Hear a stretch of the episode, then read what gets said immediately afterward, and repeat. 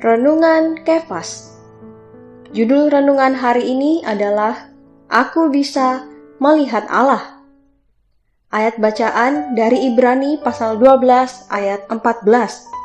Kejarlah kekudusan, sebab tanpa kekudusan tidak seorang pun akan melihat Tuhan. Sobat Kefas, renungan di hari Jumat dan Sabtu membahas pengudusan secara kedudukan. Untuk hari ini, kita akan melihat pengalaman atas kekudusan. Pengudusan atas pengalaman adalah kehidupan kudus yang kita praktikkan setelah kita beroleh selamat.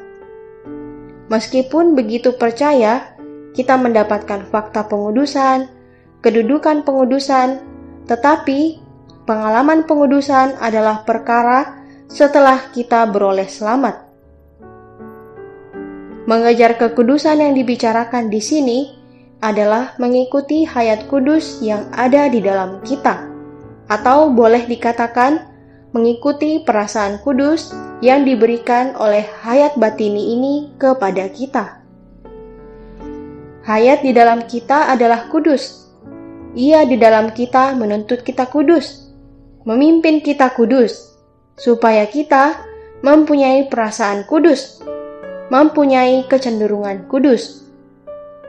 Sobat Kefas, kita harus mengikuti pimpinannya yang kudus, perasaannya yang kudus, menempuh hidup yang kudus, menempuh jalan yang kudus. Kalau tidak, kita tidak bisa melihat Allah, tidak bisa bersekutu dengan Tuhan. Allah yang memanggil kita adalah kudus, terpisah dari segala sesuatu. Sebab itu, setelah beroleh selamat, kita harus dalam segala perkara terpisah menjadi kudus, sesuai dengan sifatnya yang kudus.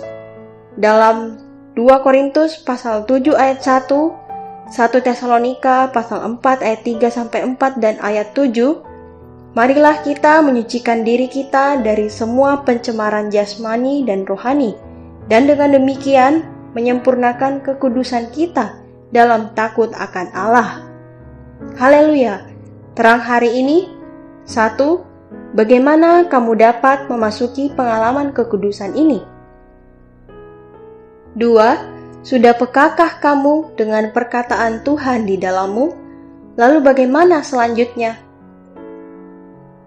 Poin doa, berdoa agar Tuhan memimpin kita ke dalam pengalaman atas kekudusan.